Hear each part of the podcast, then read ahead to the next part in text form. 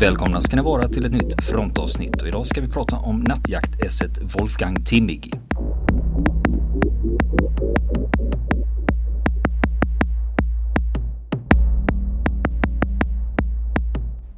Och eh, de tillbringar denna eh, tid tillsammans nere i, eh, nere i Garmisch innan eh, min eh, farmor eh, och farfar beslutar sig för att ta sig till Sverige. Farmor som eh, ju var eh, svenska eh, hade ju inga problem att komma till, eh, till Sverige.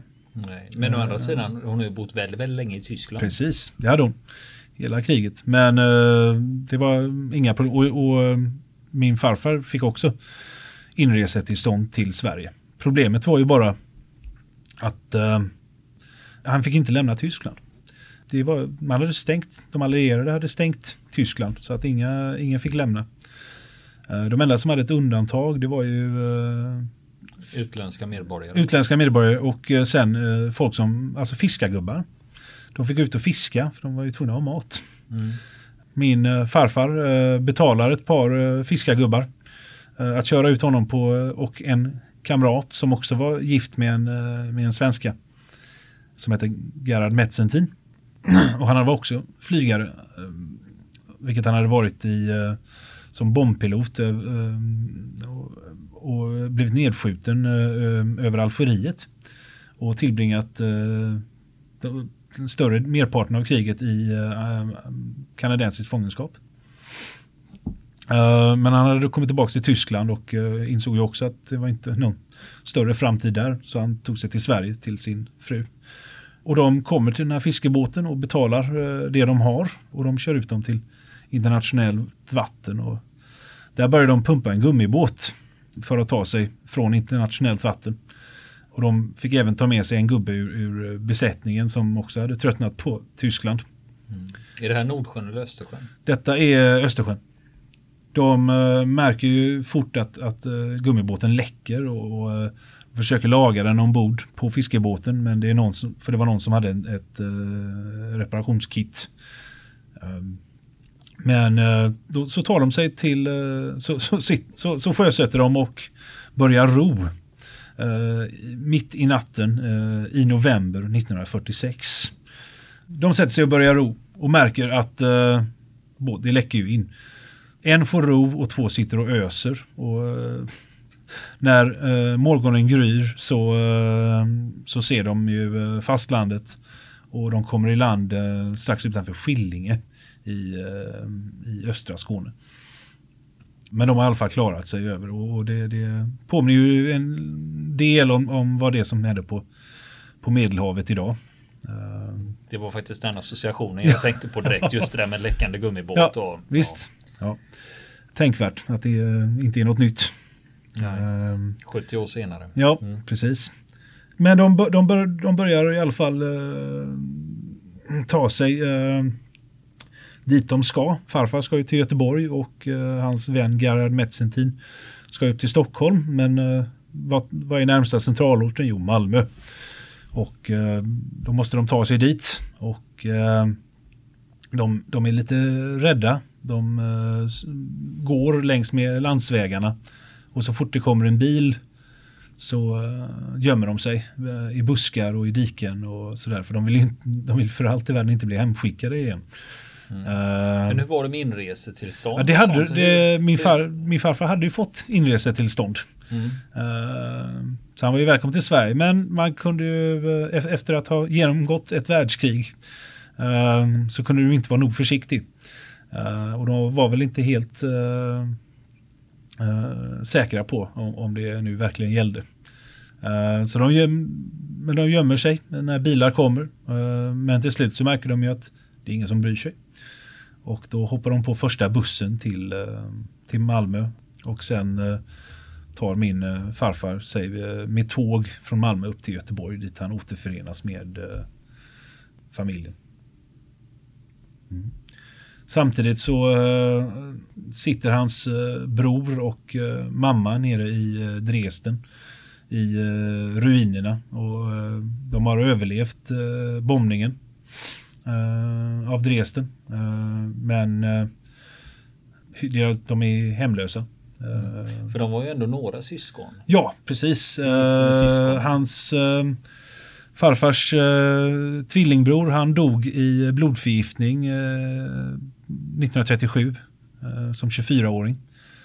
Hans eh, äldre bror eh, tjänstgör på östfronten och, och får för, förfrysningsskador så han förfryser öronen och blir hemförlovad. Och kommer sen hem och, och får uppleva bombningen av Dresden.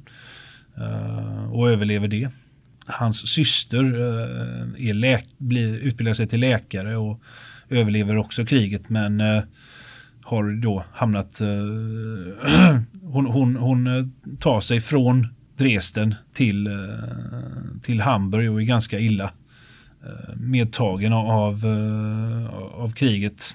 Och Eh, tar sig också så småningom till, till, till Sverige faktiskt. Eh, där hon bor då hemma hos min farmor och farfar ett tag. Ja, men då ja. är det för november 46 och nu ja, har han då kommit till Göteborg. Till, till Göteborg. Han uh, försöker livnära sig. Uh, han, alltså det, han fick ju anmäla sig hos polisen varje dag.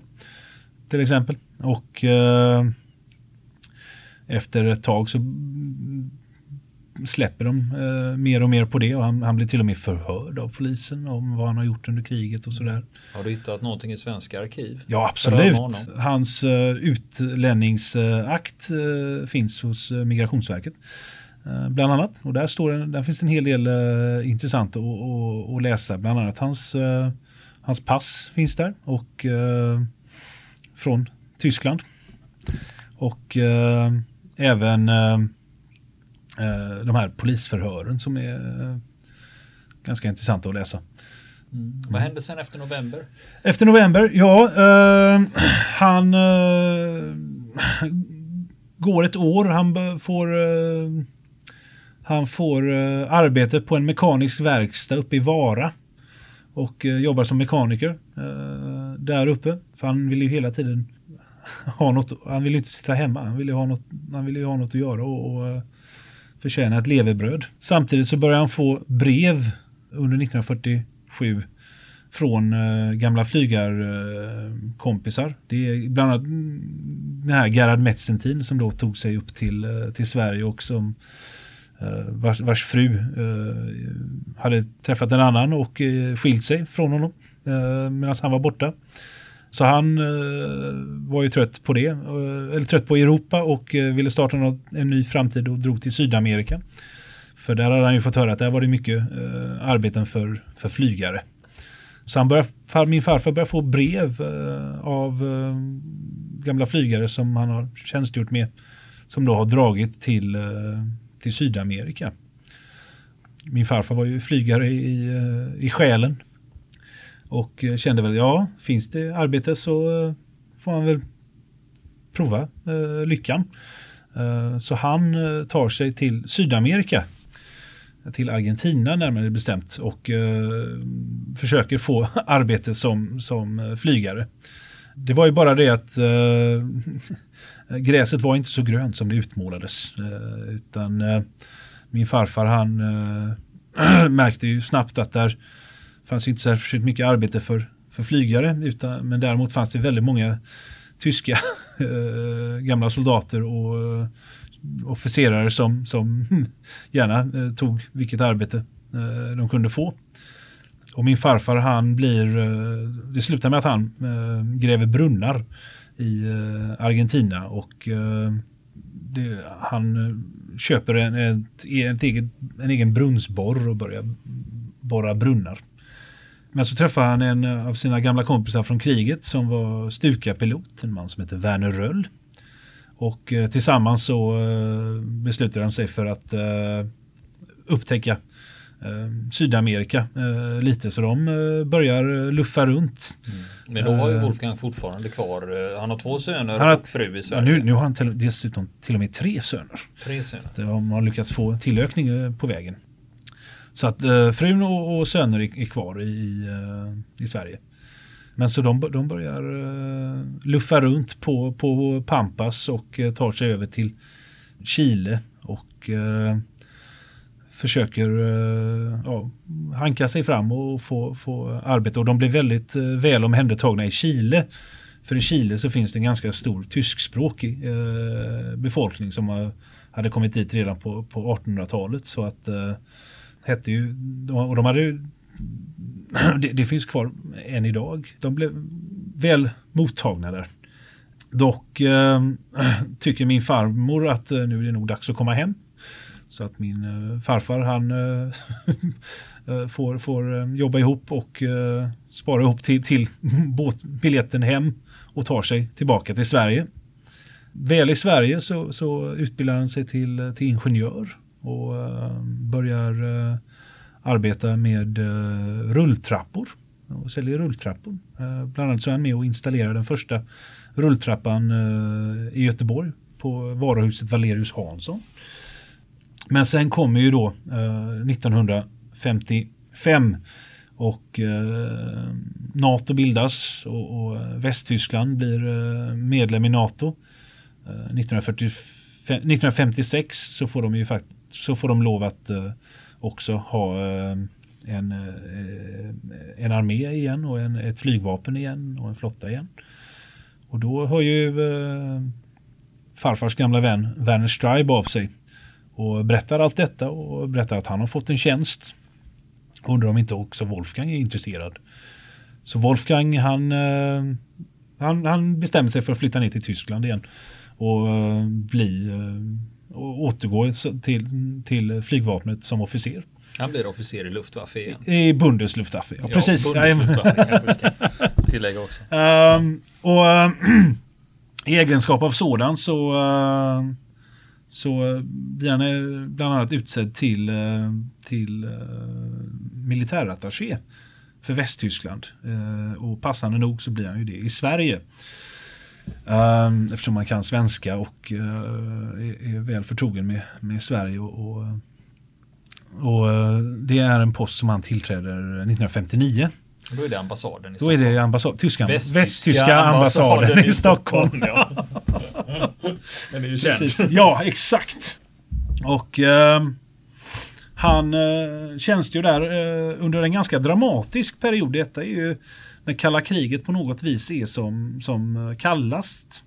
Åren 1959 till 63. Vi har uh, Kubakrisen, vi har Berlinkrisen, Uh, och i Sverige så har vi ju uh, har vi också uh, en, en kris eller egentligen en skandal som kommer fram 1963 i form av uh, Wennerström-affären. där Stig Wennerström avslöjas ha för att ha eh, sålt sålt hemligheter till, till, Sovjet. Precis. Ja, han var flygöverste också. Ja, precis. Flygöverste Wennerström. Exakt. Ja. Och Wennerström var ju dessutom eh, kontaktman för alla militärattachéer på UD. Så att han fick ju eh, allra, han satt ju på en plats där, där han fick eh, mycket kontakt med eh, militärattachéer och på så sätt lärde han även känna Wolfgang Timmick de umgicks även en del eh, privat med tanke på att de båda var gamla flygare och sådär. Så var det. Och min, eh, när jag skrev min bok så berättade min eh, farbror Ulf om den eh, eh hur det hade gått till när, när, eh, när eh, Wennerström-affären hade eh, rullats upp och Wennerström hade blivit avslöjad. Och då blev min farfar uppringd av tyska ambassaden västtyska ambassaden och fick eh, skynda sig. Eh, de var nere i Göteborg vid det tillfället. Så då fick han skynda sig upp till Stockholm för att eh, för att förhöras på vad han kunde och ha, ha tänkts berättat för, för den här Wennerström. Har du lämnat ut några hemligheter ja, precis. till ja. Men de hemligheterna hade väl inte varit särskilt allvarliga. Som tack för, för att han har varit uh, militärattaché så, så uh, belönas faktiskt min farfar med en svensk utmärkelse. Han blev utsedd till kommendör av svärdsorden. Ja. Vi ska också prata lite om hans andra ordnar. Ja, de tyska. Precis, det kommer precis. vi tillbaka till. Ja, exakt. Han fortsätter på sin bana på högkvarteret nere i Bonn. Uh, han blir överste till slut. Så får han en dag ett, ett, en förfrågan om han vill åka ner till Nigeria för att eh, det västtyska flygvapnet ska eh, hjälpa det nigerianska eh, flygvapnet att, att byggas upp. Det var ju väldigt många stater i Afrika på 60-talet som hade, hade blivit självständiga och behövde kompetens. kompetens. Tyskland, eh, Västtyskland hade en, en stor mission eh, till då Nigeria. Och eh, min farfar tackar ja till det och, och, eh, ett tag så blir han ju även eh, därmed även eh, flygvapenchef för Nigeria. Och eh, detta är han eh, under en period med 55, 65 till 66. 1966 så eh, avbryts ju missionen Ehm, och det inträffade på grund av en militärkupp där, eh, som inträffade. Där eh, hela den demokratiskt valda regeringen eh, i, eh, i eh, Nigeria blev eh, ihjälskjuten, mördad av, eh, av kuppmakarna. Och kuppmakarna tog sen över. Och då eh, beslöt sig eh, Västtyskland att nej, sådana här ska vi inte samarbeta med.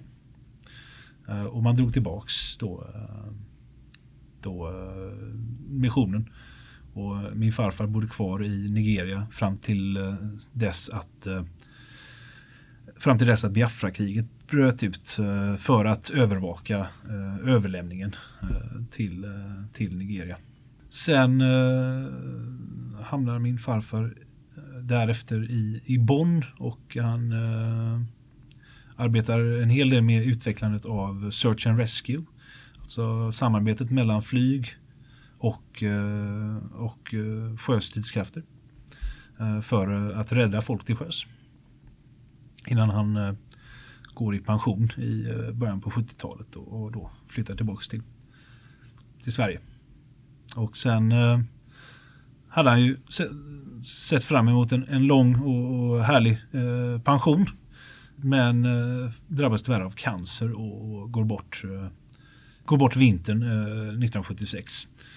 Eh, bara 64 eh, år gammal.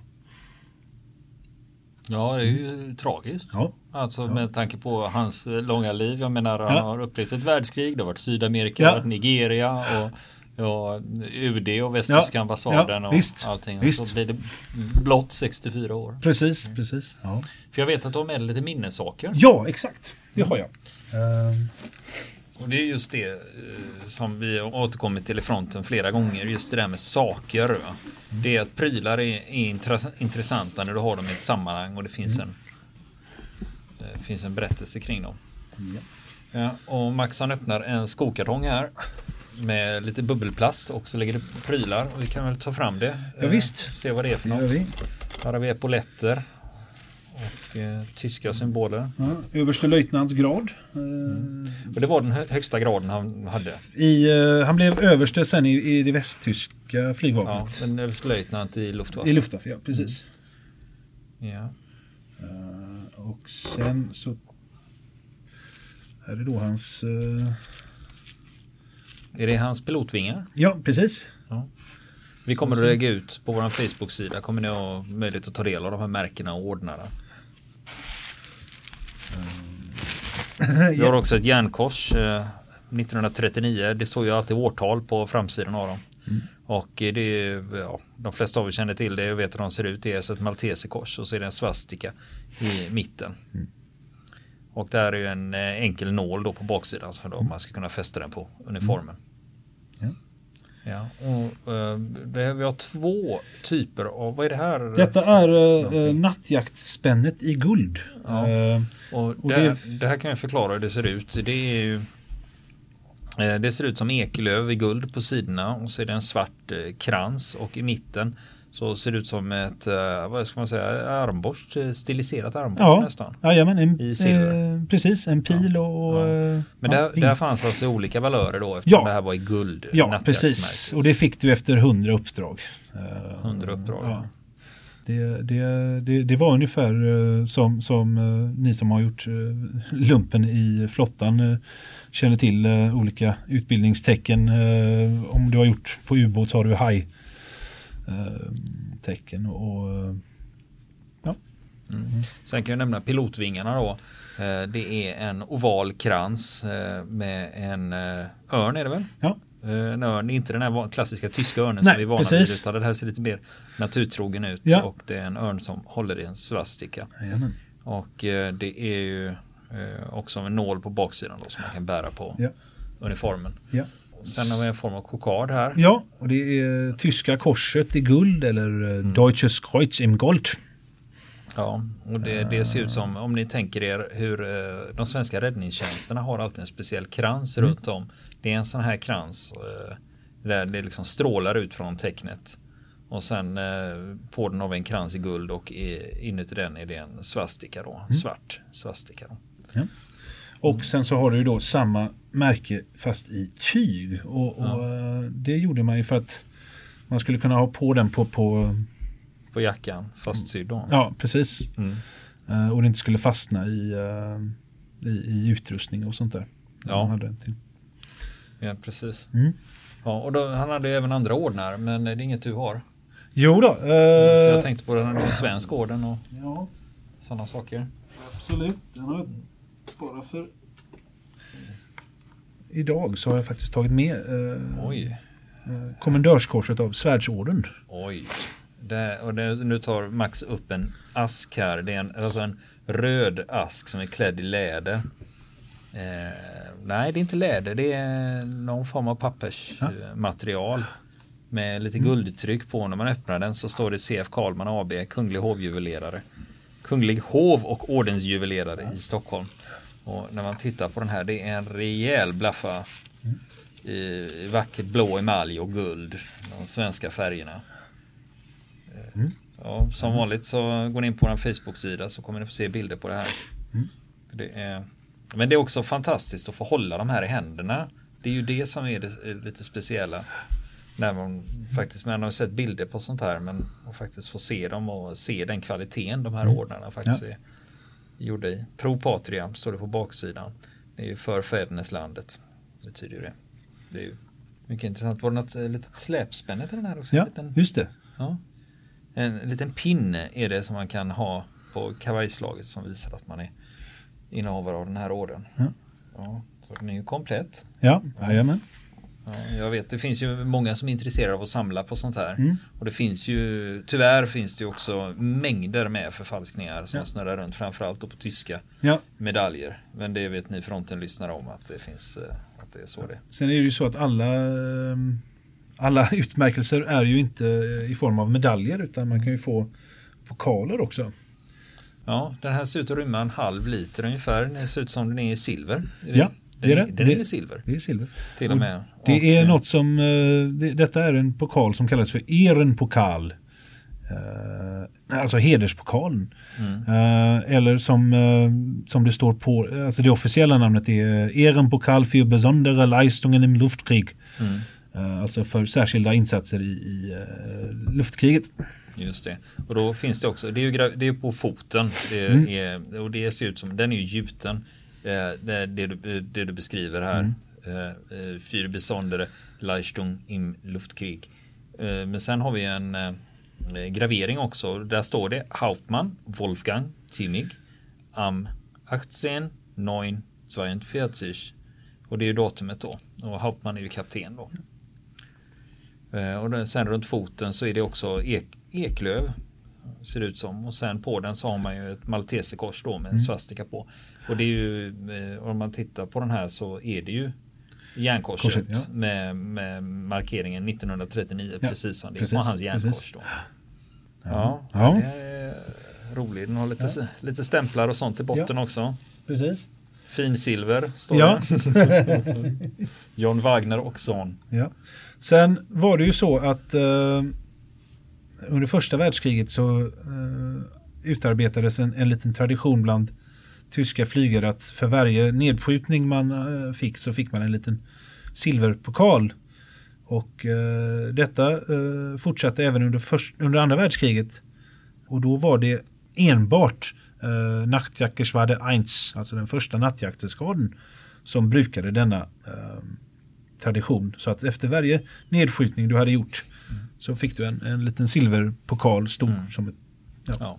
Ja, om man ska säga om det, det ser ut som ett, man skulle kunna säga att det ser ut som ett litet snapsglas i silver. Ja, precis. Och det skulle motsvara ungefär en sexa. Ja, det här. ungefär. Eh, ja. Sex centiliter skulle den här rymma, mm. skulle jag tro. Jag är en gammal bartender. Ja, så det är därför jag, jag ögonmåttet. Nej, det är det Hauptmann Timig.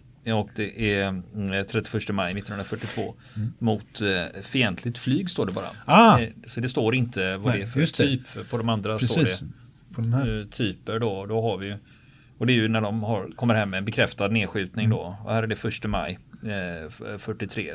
Och där står det Lancaster ingraverat och det är ju det han har skjutit ner då. Så att, men eh, du säger det var första i skaden som, ja, första nattjaktsskaden som, som, höll på med det här. Eh, som använde det. Ja, sen står det också en till här 27, 27 augusti 42 Hauptmann Timig och Vickers Wellington. Och mm. det han har skjutit ner i Wellington. Men sen finns det också en moralisk aspekt på det här. Att eh, just att i de här situationerna nu när vi sitter här i efterhand. Att vi måste ändå förstå att mm. i de här, de här pokalerna vi sitter här och tittar på och och pratar om. Mm. Att eh, det är ju människor som har dött visst. för att eh, någon annan ska kunna få de här pokalerna. Så är det. Har du funderat i de banorna någonting? Just när man pratar om skuld och samvete. Ja visst. Uh, samtidigt som, som jag menar, krig är krig. Och, och det var ju två sidor mot varann som, som försökte ta koll på varann. Och, min farfar hade väl tur jag, jag, som, som, som klarade sig.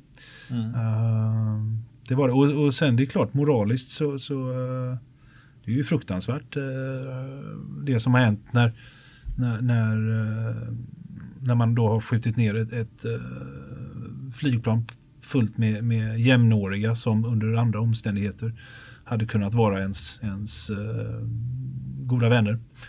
Mm. Och uh, det, det, det, var nog en, en, uh, någonting som präglade eh, de här veteranföreningarna som jag nämnde i början. Där där, där engelsmän och tyskar båda träffades och, och kände en, en stark gemenskap. Mm. Och sörjde sina kamrater. Ja, visst. Så att det, det jo, det och jag ska väl säga det att eh, jag har ju varit i, i, kontakt med en hel del av släktingar till, till eh, brittiska eh, flygbesättningar som, som min farfar sköt ner. Och, och, och eh, eh, jag var ju lite rädd i början att, att, eh, att jag skulle få en, en reaktion som, som var arg eller, eller ledsen och sådär. Men men eh, jag har eh, hela tiden fått eh, trevliga mottaganden och de har ofta varit väldigt glada att jag har hört av mig och, och, och sådär. Och en del av dem har jag faktiskt också träffat i, när jag varit i, i England. Mm. Och det här är också en sån sak som är viktigt att tänka på att när vi pratar om de här sakerna. Det här är ju, vi, vi, vi, vi tänker ju utifrån ett svenskt perspektiv. Ja.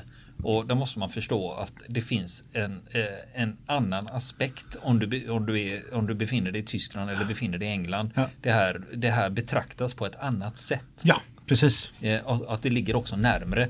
För vi som håller på med militärhistoria, ofta ja. är det ju liksom, det, det, känns så väldigt, väldigt avlägset. Ja. Men för dem är det ju inte det. Nej, nej.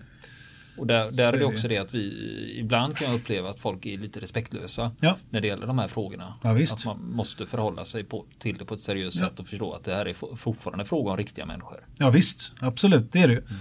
Och, uh, och, och, och, och det, är fortfarande djupa sår i, bland många i, i de här länderna som har upplevt krig i Europa. Och, även i andra delar av världen. Men, men, men så, så, så det, det, och det, det, är nog eh, kanske svårt uh, att sätta sig in i, i, inte minst i vår tidsålder, uh, när vi har levt i, i fred i, under lång tid i Europa och, och framförallt i, som du säger i Sverige. Som, mm. som... Men i andra i centraleuropeiska länder där det bara är, liksom, det är två generationer bort, va? det är ja. fortfarande färskt. Då. Och Absolut. det kan man göra när man kommer i kontakt med folk, att man märker att det finns fortfarande en sorg och en saknad ja. Ja. i släkten. När de har anhöriga som, har, som har stupat. Och du hade ytterligare ett föremål där, det där, lilla där. Den ja. Det här, är, ser, ut, det här är, ser ut som en spetsen på en patron. Ja. Helt enkelt. Den är av, det är ett brott i den. Mm. Den är avbruten. Den är Ja, skulle man gissa, eh, nu vet, jag, nu vet jag ju faktiskt om att den här kommer från en betydligt större kaliber, men, men om man skulle bara titta på eh, spetsen här så ser det ut som ungefär en, en 762. Mm. Skulle det vara som ungefär en och en halv centimeter lång mm. och sen är det ett brott på den. Men det har ju funnits, det är bara toppen på en patron. Det är bara toppen på den. Det är, det är alltså en, äh, en amerikansk äh, 12-7 eller äh, point .50 caliber. Äh, som de kallar det. Och detta är en kulspets som är från en en, eh, från, från en, amerikansk eh, eh, avfyrad från ett amerikanskt flygplan. Tack vare att jag eh, har hittat loggbok och sådär så vet jag också eh, när min farfar har fått den eh, i sitt plan. Eh, bakgrunden eh, var den att eh, min farfar han sköt ner en B17, en amerikansk bombare den 6 september 1943. Och eh, därefter så fick han så mycket eh, skott i sitt flygplan så att han var tvungen att, att eh, gå ner och, och nödlanda. Och eh, när han tar av sig sin eh, fallskärm så plingar något, eh, så, så dunsar någonting i, eh, i marken. Och det är den här lilla kulspetsen som alltså har varit millimeter från att tränga in i hans rygg och dessutom har gått igenom hans fallskärm. Så att om, fall, om man hade behövt hoppa i fallskärmen så hade det varit hål i den. Mm. Mm. Men det är ändå intressant att den här har ju följt med sedan ja. dess. Ja. Vi sitter ju och tittar på den här idag ja. i Göteborg. Jajamän. Och mm, den har ju också varit med på en resa. Ja visst, absolut. absolut. Mm. Och det måste ha varit en, eh, en tankeställare eh, som man har fått sig när, när, eh, när han har när, när, när, när han upptäckte denna. Eh, en annan fråga, när, eh, det här är ju också, man får inte glömma att den här boken du har skrivit om din farfar, att det är också en släkthistoria. Ja, och vad har du fått för reaktioner i släkten? De har varit väldigt eh, positiva och väldigt glada. Eh, och, och, tacksamma att någon, att någon, eh, att någon antecknade. Eh, och, och, skriver ner familjehistorien. För att det hade ju så enkelt kunnat glömmas bort också. Mm.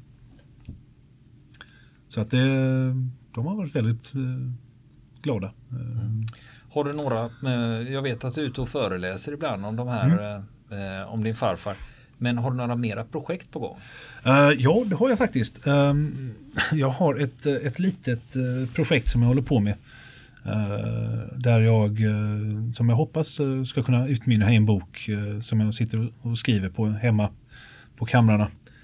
Det är alltså en, eh, det kommer att handla om en eh, tysk eh, officer som överlever inringningen i Stalingrad och därefter får genomlida 13 år i, i sovjetisk fångenskap och kommer hem först i januari 1956. Hur börjar intresset för den här historien? Uh, detta är, uh, den här mannen uh, var en, en god vän till min farfar de hade studerat tillsammans i, i, eh, i Leipzig innan kriget. Han eh, lämnade efter sig en, en stor samling brev från sin tid i eh, inringningen och sen från fångenskapen. Mm. Det är alltså fråga om brev från Stalingrad? Brev, brev från Stalingrad, ja precis. Uh, från en, uh, en uh, soldat då som så där, där, det sitter jag och jobbar med. Och, mm. Men han var med, han tillhörde sjätte armén in i Han tillhörde sjätte armén, ja. Precis. Ja. 376 infanteridivisionen var han eh, underrättelseofficer i. Ser vi fram emot en fortsättning då? Ja, det, ska bli spännande. ja det, det ska det verkligen bli. Ja. Får vi se. Ja. Tack ska du ha Max. Tack Robert, det var jättetrevligt.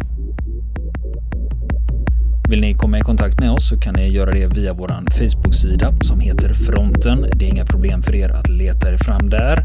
Eller också så mejlar ni på vår mejladress och det är frontenpodcastgmail.com.